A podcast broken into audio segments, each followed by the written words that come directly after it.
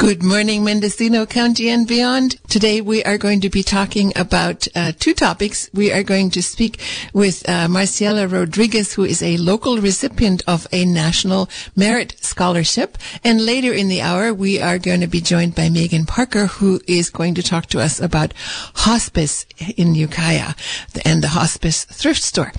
All right, please stay tuned for Wild Oak Living coming right up.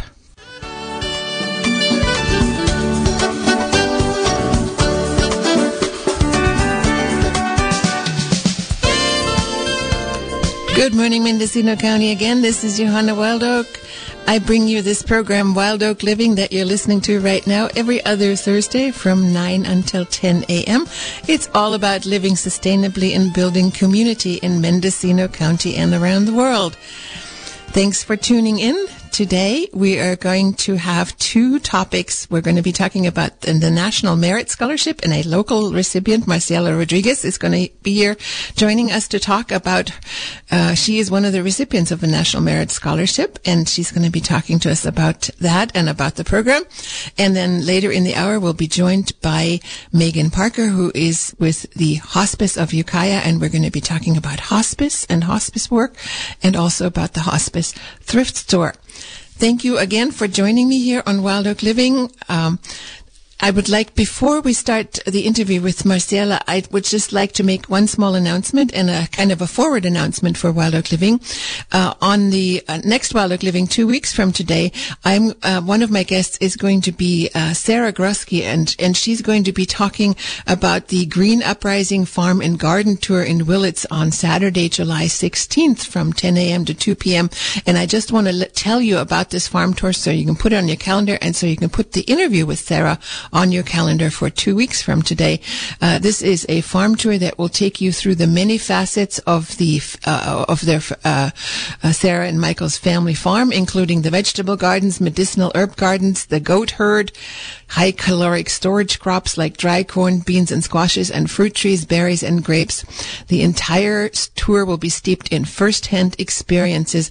I will tell you much more about that and in about this tour, and actually Sarah hopefully will tell you much more about this tour 2 weeks from today on Wild Oak Living. So tune in for that, and if you are interested, put Saturday, July 16th from 10 a.m. to 2 p.m. On your calendar for this Green Uprising Farm and Garden Tour. All right, now I would like to turn, if I can make this happening on my screen, I would like to turn, there we go, whoops, I'm sorry, I'm trying to navigate several things here. Here we go. Now I have Maricela on the screen. I would like to welcome Maricela Rodriguez here to Wild Oak Living. Welcome Maricela. Thank you for joining us this morning. Thank you for having me. Hi, everybody. I'm so glad you are here. You are underway right now, and you're joining us from while you are underway. But you are a local person who is doing well, right? You are. Tell us a little bit about your local background, and then we'll talk a bit about the National Merit Scholarship. Yeah, so I was born in Lake County, but I grew up in Mendocino. I went to Ukiah High. I graduated Ukiah High in 2019, and I'm currently going into my fourth year at UC Berkeley. And how did that all come about? Was there a point in time when you went to school when either you yourself decided that school was something that was really important to you, and did you at some point just decide, I want to go for these scholarships, or was there a teacher who mentored you? How did this come into your life? Well, growing up, I wasn't the greatest student. I did struggle with academics. I wasn't the best student in elementary, middle school, even in high school. I had some mild issues, but I think it was my sophomore year and junior year of high school when I started to slowly turn it around, and I realized college was for me, and I started applying to certain ones, and I honestly didn't think I was going to get into the school. Berkeley was my reach school, and I didn't think I was going to get into it because my graduating class, I believe there was only two of us that got accepted to Berkeley, our valedictorian and me, and I wasn't in the top 10, I think I was Like, I wasn't the lower, but I was still not in the top 10, and it was really cool to be able to get into Berkeley. And yeah, it's cool that they chose me and our valedictorian as well. But yeah, it was really cool. That must feel really nice. Yeah. Just for background, I'm the first person in my family to go to college, so I can relate a little bit to your path. What was your environment like? I mean, were you encouraged to go to college by your family, or I mean? By the way, if any of these questions are too personal, just feel free to skip them. I'm just really, curious, because there are so many other parents and grandparents and young people who might be listening, who could take away some information about how to encourage the children and their family, to go the academic path. So I am currently the first of my family to go to college. I was in the foster system a big portion of my life. I was adopted, but the adoption fell through, so I ended up back in the foster system. So college really wasn't a priority to me, or wasn't something on my mind. I had a lot of other things going on at home, so college really wasn't until I think it was at a few teachers my junior and senior year that really pushed me to start applying. Ms. Ramirez and Ms. Upton. I think Ms. Ramirez still teaches at Ukiah High. She was an amazing teacher. She teaches calculus, but she also teaches MESA, which is a program that helps underrepresented students get into, or can start considering college. It was an amazing program at Ukiah, and I hope they have it at other schools in Mendocino as well. So you got encouragement at school from some of your teachers, but it sounds like it might have been difficult for you to find the kind of environment to develop once you decided, to go ahead and then that was your path. Yeah. Might have been difficult for you to find the kind of environment to develop that in. Yeah, I think when I first started, when I transferred because I was temporarily outside of Mendocino from 11 to 14, I was in San Joaquin County for a little bit in a foster placement, but then I got removed and put in two different foster placements back in Mendocino County. And I think when I got there, I made it my goal just to graduate high school. That was my goal at the time, was just to be the first in my family to graduate high school. I just wanted to prove that I could do it. And I had no idea that by setting that goal of just graduating high school, I would be able to get into really amazing universities and be able to apply to all of these scholarships.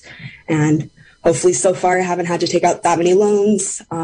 It's been amazing to be able to apply to all these scholarships that are helping me pay for school, because I had no idea how that worked. It was a crazy system to navigate with.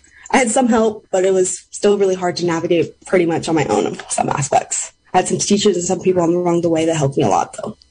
So you applied for a variety of scholarships, and then how did the National Merit Scholarship come about, and what did it feel like to get that?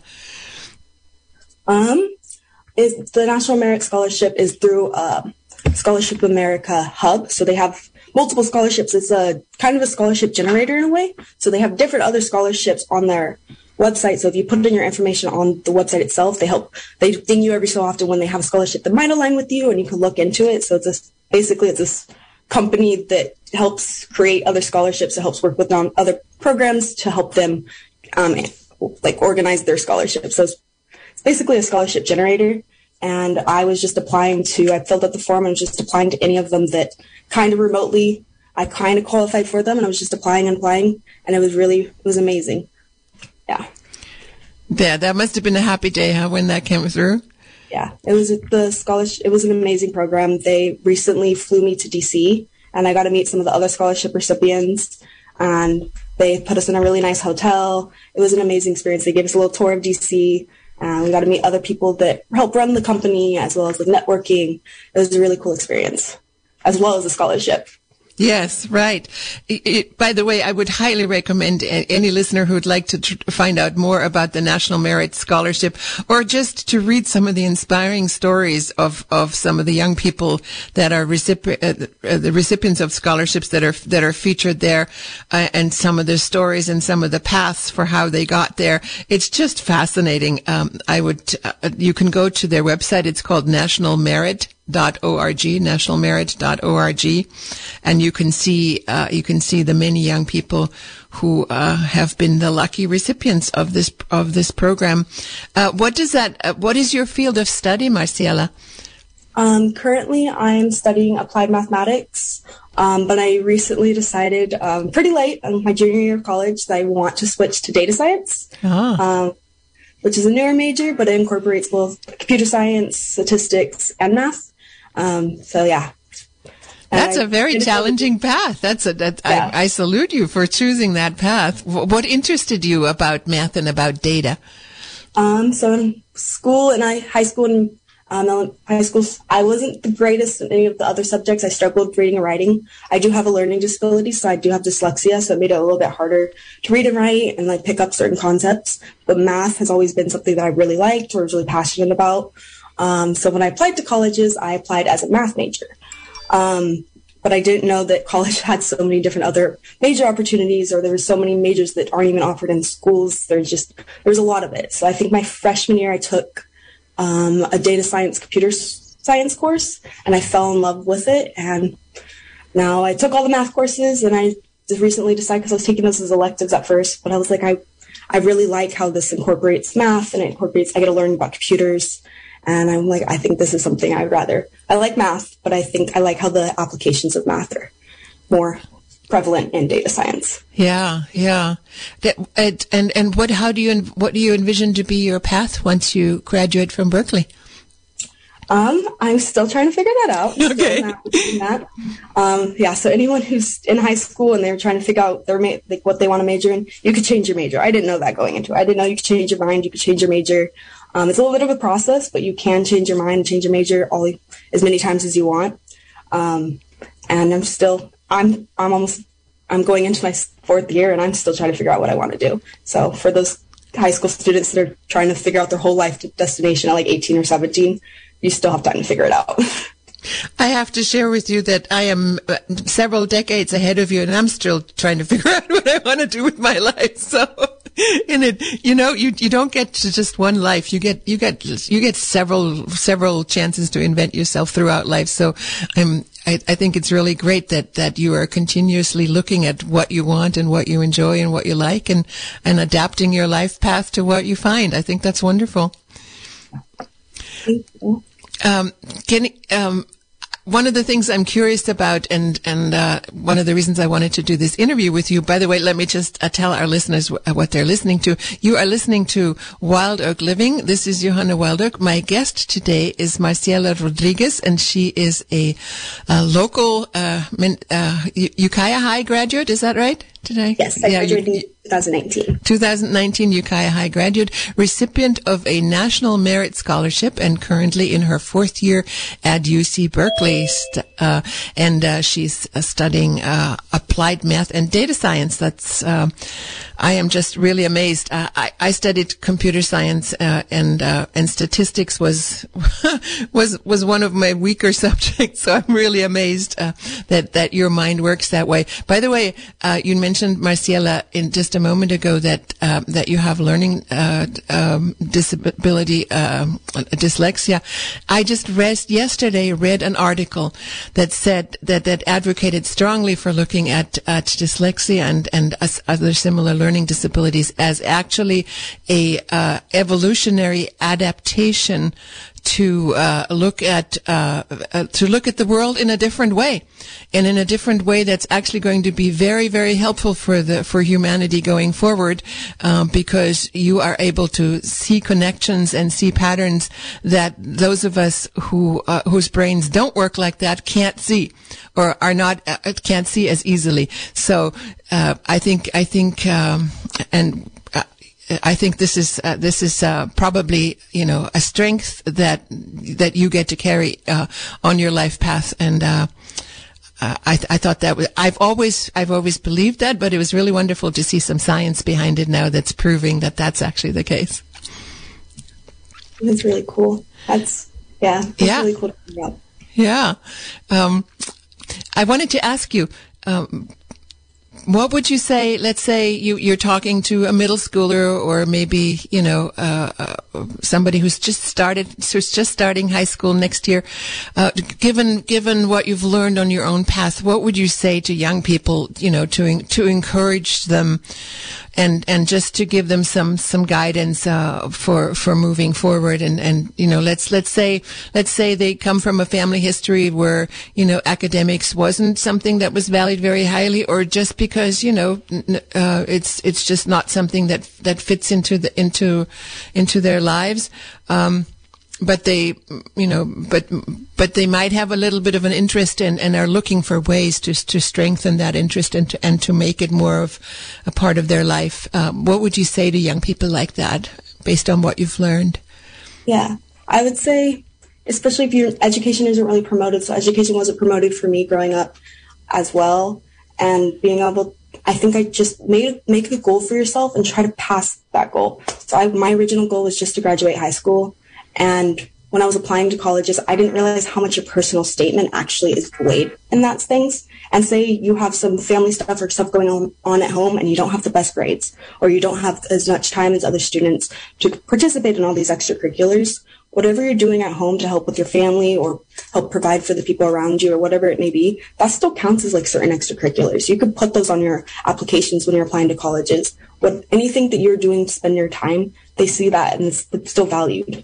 I would say work on their personal statements, and even though they didn't have the best grades or they aren't really, just keep pushing yourself in a way and apply to schools, even the ones you didn't think you were going to get into. Have reach schools, have higher, just apply to anything that you, because I didn't think I was going to get into Berkeley. Berkeley was not one of, it was my reach school because I found out my senior year that if you are low income or fall into a certain group, they provide, the state schools will provide 4 free applications for UCs and 4 free applications for CSUs. And I just applied to Berkeley as one of my 4th choices, and I ended up getting into it. And I would say just keep pushing yourself and work on those personal statements as well. You have a story, everyone has a unique story, and sometimes your story will set you apart.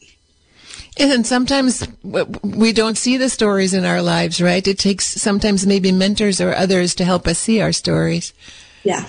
Yeah, definitely. Yeah. One of the things I was really struck by what you said earlier, actually 2 things. One is that you just simply, put out as many scholarship applications as you possibly could for a variety of things, and just filled out all these forms, and then hoping that something would come through, right? That's basically you just put out a very broad reach, as you said before. Yeah. Especially if you're applying to schools, I've won a few scholarships. I won a decent amount of scholarship, but I was rejected from 4 times as many as I've won. But just keep applying. Those few scholarships that I did win are helping me put through school. So even though you might apply to certain scholarships, you might get rejected, and that might discourage you from applying them in the future. Just keep applying, because all those rejections, once you win your first scholarship, it's an amazing feeling. And all those rejections, the feelings you got from the previous rejections with other scholarships go away. Just that one scholarship. Yeah. And then keep applying. And also, one thing you said that I think is really important is set yourself short-term goals. Like you said, your first goal was to graduate high school. Yes. And once you were close to that goal, you realized, okay, there were other goals like going to Berkeley or other schools, and it's just sort of evolved from there. But your first focus was a very concrete focus, graduate high school. That was it. Yeah, yeah.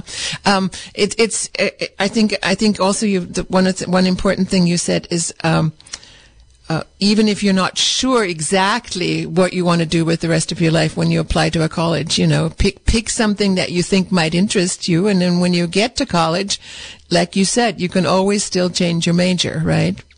Explore, take classes that look interesting to you, but maybe not be aren't related to your major, aren't a requirement. Just take it. If it looks interesting to you, take it, explore it, and see where it goes. And so I did my freshman year, and now I'm thinking I'm changing my major because of that one course that I took my freshman year, and I loved it. That's so great. Well, we have a couple minutes left in our interview, and I'd like to just invite you to share with us anything that I haven't asked you about that you would like to share with our listeners. I would say, for just keep pushing through. There might be some boundaries or barriers in your way, but the more barriers that are thrown at you or the more rocks that are thrown at you, the stronger you become. And that's going to stand out for college admissions, and it's going to make you, even when you're in college, like if you're put under pressure, you know, because of past experiences that you can keep going because it's not as bad as the past, or like, you know, you've faced challenges in the past before, so you know you could face this challenge. What are some of the resources that helped you as far as getting applying for scholarships and applying to colleges?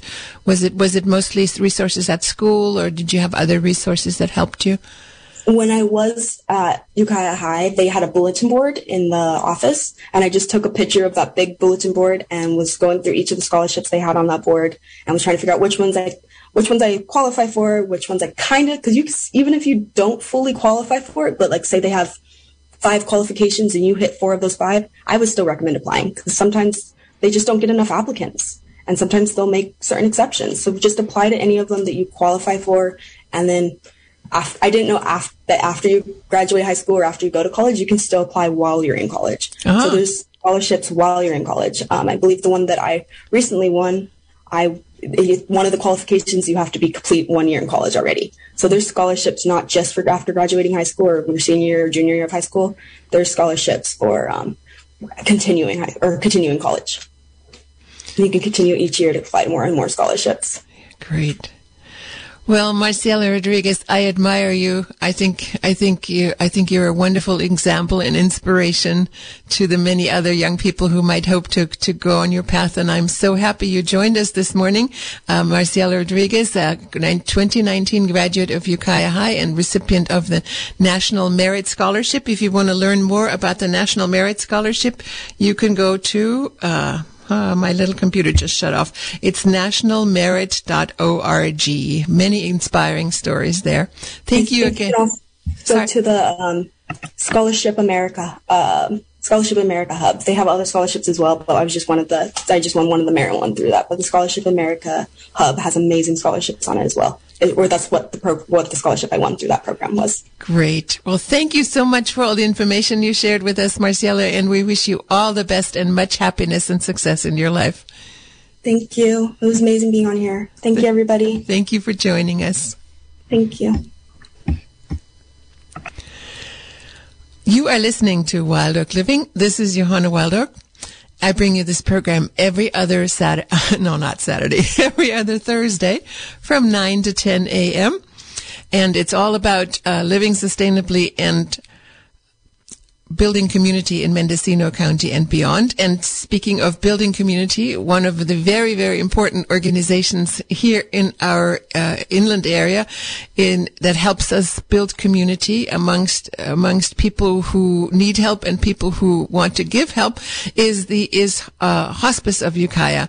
And I am happy to be joined now by Megan Parker, who is with the Hospice of Ukiah, and we're going to be talking about hospice work, the hospice thrift store, and just learn more in general about Hospice of Ukiah. Thank you so much for joining us, Megan. Welcome to Wild Oak Living.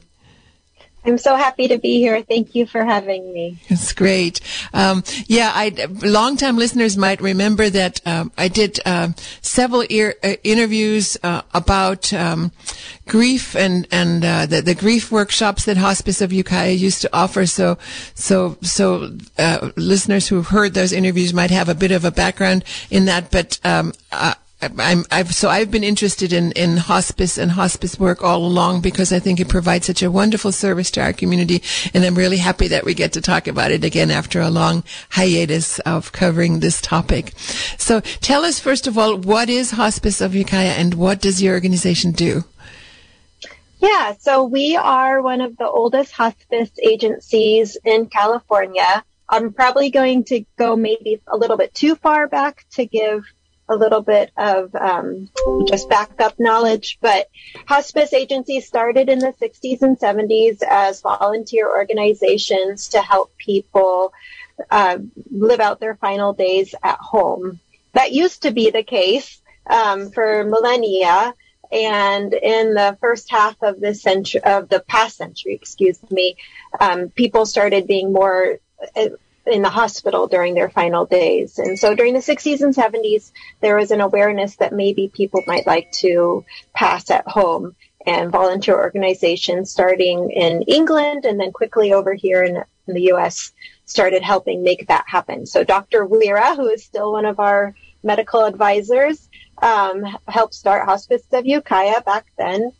In the 80s to 90s, Medicare realized that this was a really great service and started funding certain hospice, started funding hospice services. And at that point, Hospice of Ukiah decided to forego Medicare funding just because it came with a lot of strictures.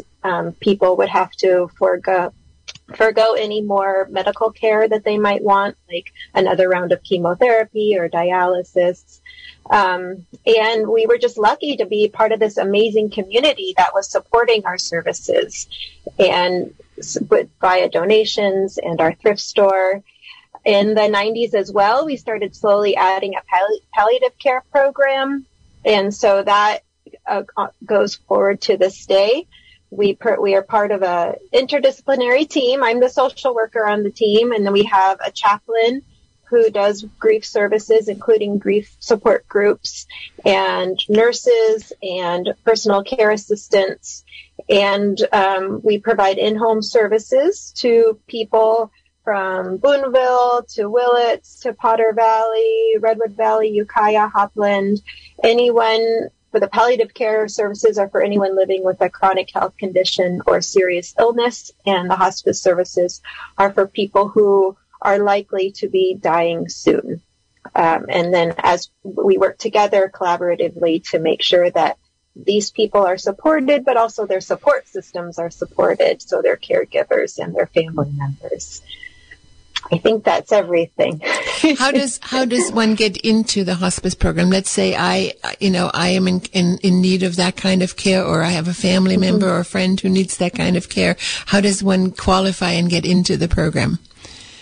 So what we would like you to do is talk to your primary care provider, your main physician, and that physician will make the referral to us. One unique aspect of our agency, because we are still totally community supported by our amazing community members, is that you get to keep your doctor. Usually when you switch over to a Medicare funded hospice service, or even an insurance funded palliative care service, sometimes you have to forego your primary care physician and just see the doctor that is part of that hospice program.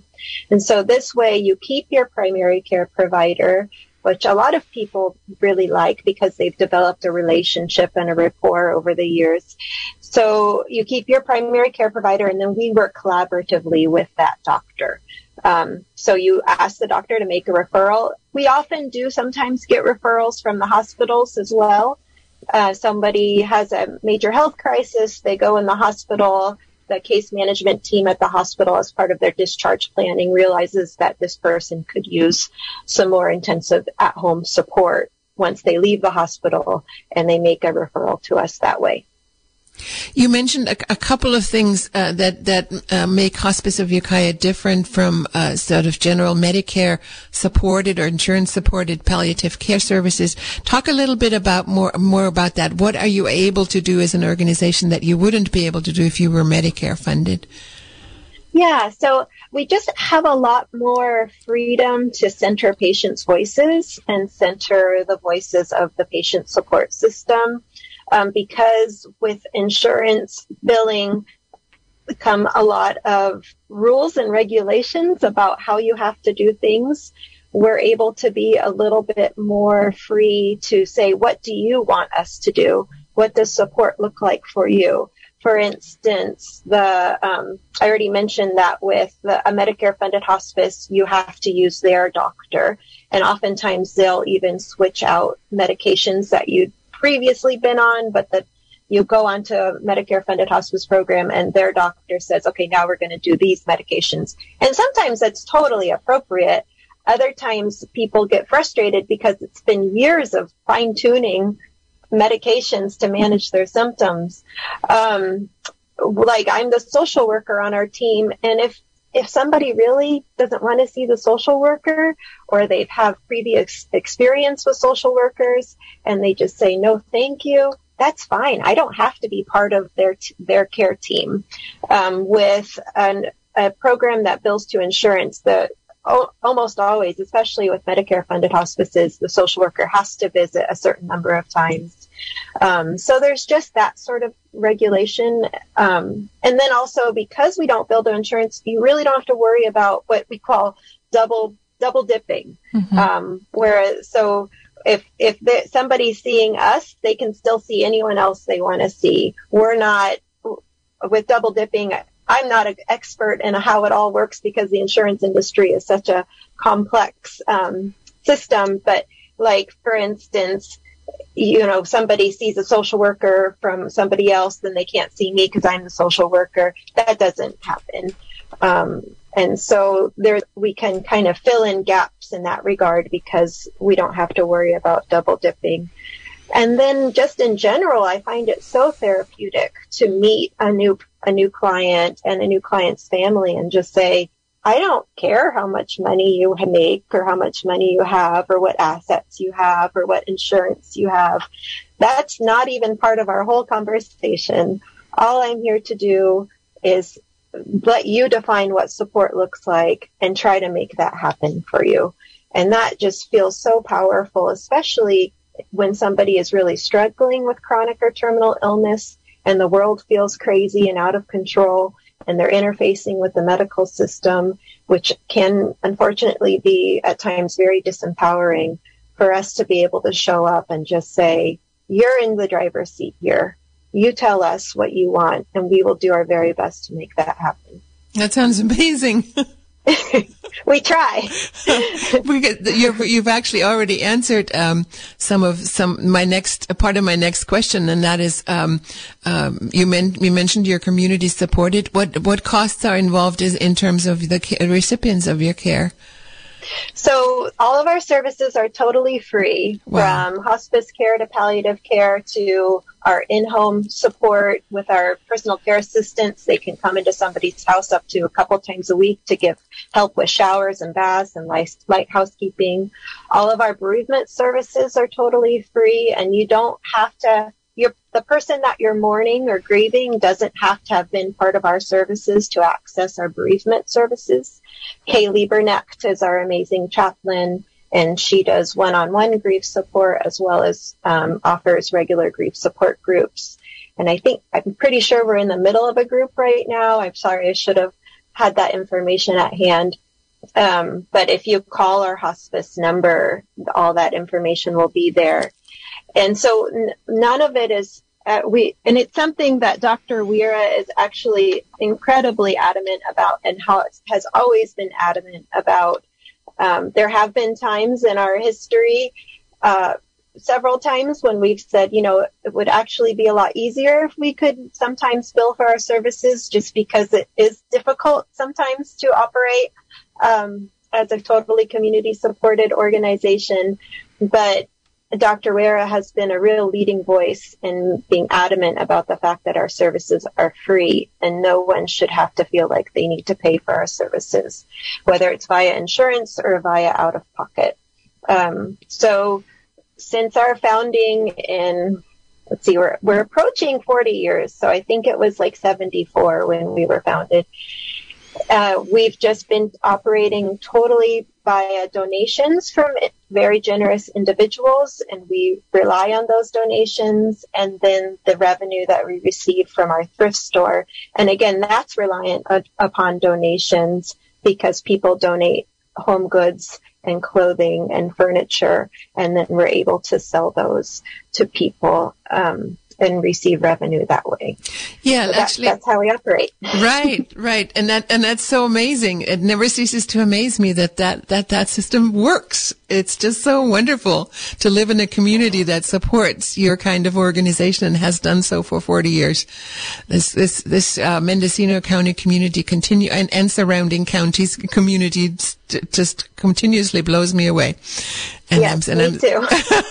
And I am so honored and grateful to be able to live in a community like this. And that's one of the reasons I have done this program for 20 years is because I want to continuously get the word out about organizations like yours and about this wonderful community that we live in. You mentioned the thrift store. Let's talk a bit about that, because not everyone might be aware of your store and how it works and how it operates and what people can find there. Mm-hmm. So we have a space that's right in Ukiah. It started very small, but for years now it's been in this big space across from Alex Thomas Plaza on State Street in Ukiah.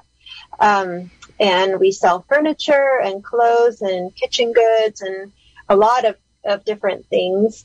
We have an amazing manager right now Marlena, who's been running it and has organized it and keeps it moving really smoothly.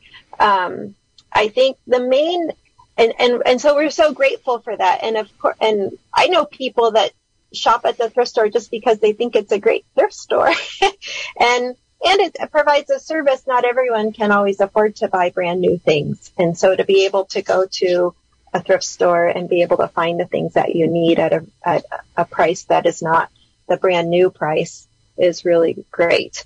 But we also are super reliant at the thrift store on volunteers because we can pay our manager's salary and our assistant manager's salary, but we really need volunteers to help with organizing things and cleaning and doing all those things. Our main need right now is really somebody who can sort through donations, because we are very, very fortunate to receive a lot of donations. And it's a double-edged sword, because we get all these great donations, but I don't know how much experience you've had with this. Our society kind of right now has a glut of stuff. Mm-hmm. So I think I've seen it with other people. I have clients for hospice who deal with it, where just people have a lot of stuff and they're not sure what to do with it. And so we do receive a fair amount of donations. I think the problem with that is that then it takes quite a lot of time and effort to sort through those donations. And space. Not everything. And space, right? And space, yeah. Mm-hmm. Yeah. And not everyone is able to really discern that what they want to donate isn't necessarily something that we can resell. Right. I think there might be, I've certainly been guilty of this in the past. There might be just feeling of spring cleaning and let's just get it out of the house and get it out of the garage and just bring it over to hospice or Goodwill or the senior center thrift, and not really think, okay, now who's going to be the person on the other end of this who has to go through all of this and take out the holy socks or the ratty t-shirt or whatever it may be that just isn't possible to resell. And then unfortunately also that costs us money, because we have to pay to have stuff that we can't sell taken to the dump. Yeah. So it's just, we're so fortunate and so grateful to our community members for their monetary donations and for donating things to our thrift store. And we just are asking as gently as and nicely as we can for people to be a little bit more judicious in what they bring to us. Yeah, I think sometimes I see this in myself too. We don't want to throw things away because that seems wasteful, right? We spent money on this and it seems wasteful from an ecological point of view as well. So we're tempted to pass the throwing away on to somebody else. Yes, absolutely. Let them make the decision. But it actually would be the more responsible thing for us to be the filter and to be the screen and to truly pass on things that are truly reusable and truly resellable and that somebody else might treasure. Yes, please. Yes, absolutely. Yeah. Well, I have to tell you, I've been in your thrift store several times, and I had to learn to go to thrift store from my thrift store friends, because that was not something that I was. I was always a buying new kind of person. I don't know why. Probably because I grew up, in relative. And well, not poor, but we thought about things that we bought. And when I was finally able to buy things, I wanted to buy new things, but now I realize through my thrift store friends that that there are treasures to be found in thrift stores, and that you know, like you said earlier, you know, even if you can afford to pay for new things, there's sometimes no need to pay for new things because they're in perfectly good condition at the thrift store. Yeah. Yeah.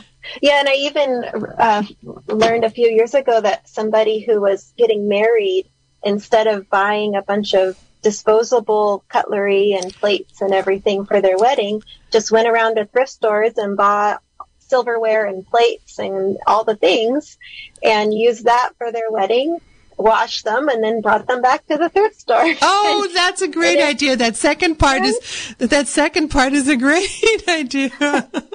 Bring it back. And bring it back because they didn't need it all. They just needed it for the celebration. And then it was reused again. And I think in the end, it ended up being less expensive than buying a bunch of disposable stuff. Oh, yeah. and less impact on the environment. I did the same thing. I worked with an organization to organize an event, and I didn't want the event to be using plastic utensils, even if they were recyclable. And so I went to your thrift store and bought a whole bunch of knives, forks, and spoons, and gave it to the organization to use for that event and for future events. Yeah, that was actually a really fun experience and a good learning experience. So this thrift store, again, as you said, is in downtown Ukiah on State Street across from Alex Thomas Plaza. It's got windows on two sides, so if you drive down State Street, you'll see it and you'll be able to look in the window. Yep, 401 State Street. I just looked it up. Okay. I should know that offhand, 401 South State Street. That's the Hospice Thrift Store, and I would just like to let our listeners know that you are tuned into Wild Oak Living here on Mendocino County Public Broadcasting, KZYX and Z. This is Johanna Wild Oak. I bring you this program every other Thursday from 9 to 10 a.m. It's all about living sustainably and building community in Mendocino County and beyond. And today I am talking with Megan Parker, and she is a social worker associated with the Hospice of Ukiah, and we're talking about Hospice of Ukiah. There's a couple more topics I'd like to talk about that we briefly mentioned earlier, and that's grief support and also volunteers. So let's talk a little bit about grief support. You mentioned the grief support workshops that are offered on an ongoing basis. Can you talk a bit more about those? Yeah, so Kay Liebernecht is our spiritual support provider / chaplain. She doesn't affiliate, you know, most chaplains don't affiliate themselves with any one religion. They're just there to really speak to the spiritual aspect of living with a chronic illness or terminal illness, and then the very deep spiritual suffering that can occur when one is grieving. And so Kay will sometimes go in before somebody passes, but more often she's someone who provides support after a loved one has died. And as I said before, your loved one does not need to have been on our services to access our grief support services. Kay is there to speak with anyone who's really struggling with grief. She offers, I think they're 8-week grief support programs. And, you know, before I myself went through some acute grief about 11 years ago, I was not necessarily somebody that believed in support groups. They felt a little funny to me. And ever since I've been through a grief support group myself, I just really see how beautiful and healing they can be. You're not only receiving support, but you're also giving support. There's a space in which people can really validate one another's experiences and offer tips and tricks to help cope with the very painful grieving process. So Kay does those. I apologize. I should know this offhand. I think about 4 or 5 times a year she offers an 8-week grief support group, but her services are always accessible. So if you are in between one of those groups or at the tail end of one of those groups, because we normally don't really want somebody to come into a group at the tail end, she's always available. I also am trained in grief support and can do grief support for people, can offer grief support for people if Kay is busy, or sometimes it's interesting with people. There's just a chemistry aspect to it that is a little bit mysterious about why one person really fits in terms of grief support or any kind of talking and another person doesn't. And so it's actually a really wonderful aspect of our team in general, just because we have different nurses. And we've seen that where a nurse will come in and meet a new patient and maybe it's just not the right fit. It doesn't happen very often, but every once in a while it does. And so then we just switch out and bring in a different nurse, and that chemistry is there, and that provides a much deeper level of support. So yeah, did I answer your question about grief support? I think so. And I just want to second what you said. I took one of your grief support workshops a few years ago. And like you, I also was, and still am, not generally the kind of person that avails herself of support services. I tend to work things out myself or by talking to friends and things like that. But being in this kind of semi-structured environment and being in a room with other people who have experienced profound grief, and as you said, both receiving and being able to offer, life experience that might be useful to other people, was a really profound healing experience. And I still remember just viscerally that how feeling it felt to be in that environment. Yeah. And grief is, it's kind of my little soapbox speech here, but grief is so disenfranchised in our culture. Yeah. When my late husband passed about 11 years ago, my father-in-law got 3 days off of work. And, and that's pretty, oh, sorry. That's all right. That's just pretty standard if you do get any bereavement time. And I think even when I've worked with grievers, there's a feeling like I should be over it at 6 months or kids don't grieve. And there's really not an awareness of the whole body experience, physical, psychological, social, emotional, financial, all these different aspects of grief that we really need to validate and talk about. And in my experience, profound grief, you don't get over it, you learn how to live with it. Yeah. And so talking to others about how do we incorporate this into our lives and learn to carry it as we move forward with our lives. And that it's okay for it to keep returning. Yes. And returning to it again and again. And as you said, just over time, we learn to live with that, the return of that feeling, the return of that grief. It doesn't mean you've regressed. It doesn't mean you haven't done the work that you needed to do. Yeah. It's actually a kind of honoring of the grief and of the connection that you had with the person whose departure caused the grief. It's a way of remembering. Yeah. I read a book. Patti Smith, the musician, wrote a book called Just Kids, which is just an amazing book. But I remember reading in that book, she said it just feels like a visit, and it's painful, but it's also joyous. It's just a mix. And I just love that languaging of the recurrences of grief feeling like a visit from your loved one. Yes, exactly. Yeah. And it's so interesting. I grew up in a culture which, at least when I was a child several decades ago, the people, if you lost a close family member, like a mother or a father or a child or, just a close relative, you wore black for a year. Mm-hmm. To signify that you were in mourning and to both just signal to people that, be more gentle with me. I'm in mourning and I might behave irrationally sometimes because I'm in mourning. Yes. And it was a really wonderful way of sort of both two-way communication with your community, with your surroundings, that you are a person in mourning who might need extra help.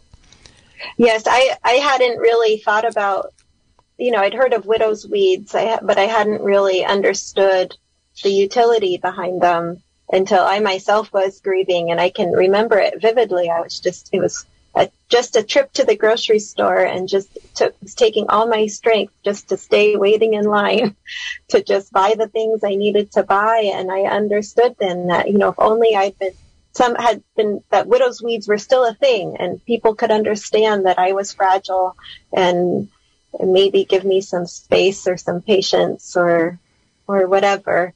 It would have, I do wonder how we might benefit from bringing back something like that. Yeah, some symbol that's commonly understood. Yeah. There's a good reason behind that. It makes total sense to me. It didn't when I was a child, but now it makes total sense to me. Yeah. Well, let's talk. Also, we only have, unfortunately, a few minutes left. Time has flown by, Megan.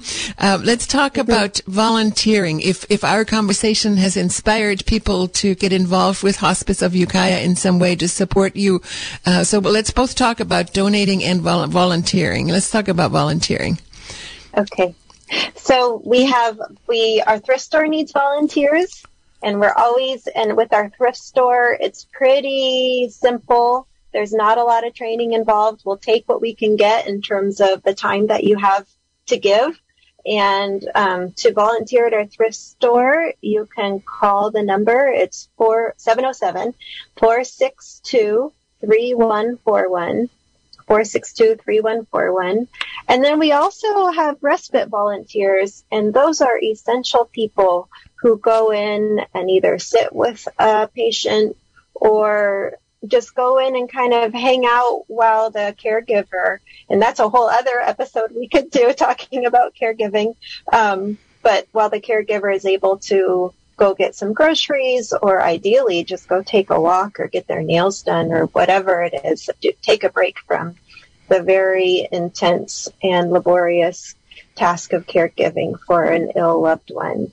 So to volunteer, and we're always looking for respite volunteers. To volunteer for respite, you can call our office, and that is 707-462-4038, 462-4038, and just say that you're interested in becoming a respite volunteer.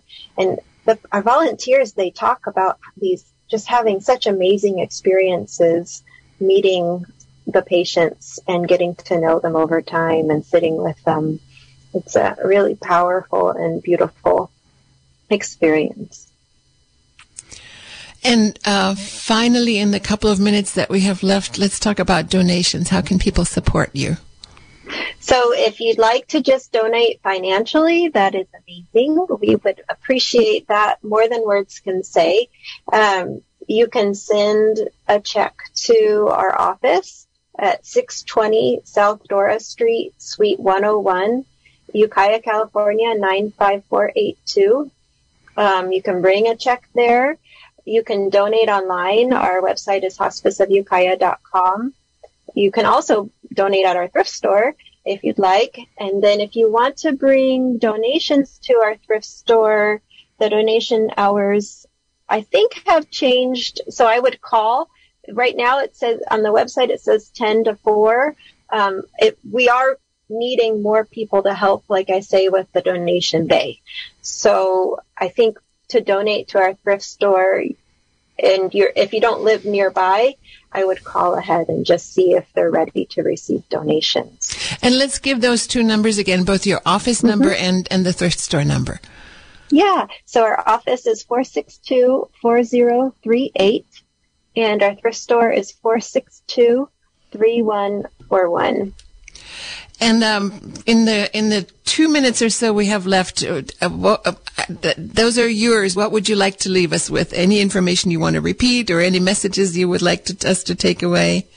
Well, I was fortunate enough to log on here a little bit early and hear your previous guest, and I was just really moved hearing from her because I have currently a couple 90-something-year-old patients who, one of them is able to really understand that she was dyslexic as a child and is still dyslexic, obviously, and the other one is and it's just so fascinating to be able to get to know these 90-something-year-olds and really see, as I hear about their lives, how they're different way of thinking has been such a resource to them in the world and a gift to the world. They're both just creative, strong, artistic, caring people. And I'm so grateful that we're starting to talk more about neurodiversity, yes, and that there's no one right way to think. So I was really enjoying hearing your previous guest. A topic of a future program, along with caregiving. We're going to talk about that as well. Okay. Yes, please. Well, thank you so much, Megan Parker, social worker for Hospice of Ukiah, for joining us this morning. All the best to you and all the best to your organization. And thank you so much for having me on. I really appreciate it. Thank you. Talk to you soon. This has been a production of Mendocino County Public Broadcasting, KZYX, Philo 90.7 FM, KZYZ, Willits and Ukiah 91.5 FM, and Fort Bragg at 88.1 FM. You can find more content like this on our website at kzyx.org, and consider donating by clicking the red donate button in the upper right corner. Thank you for listening.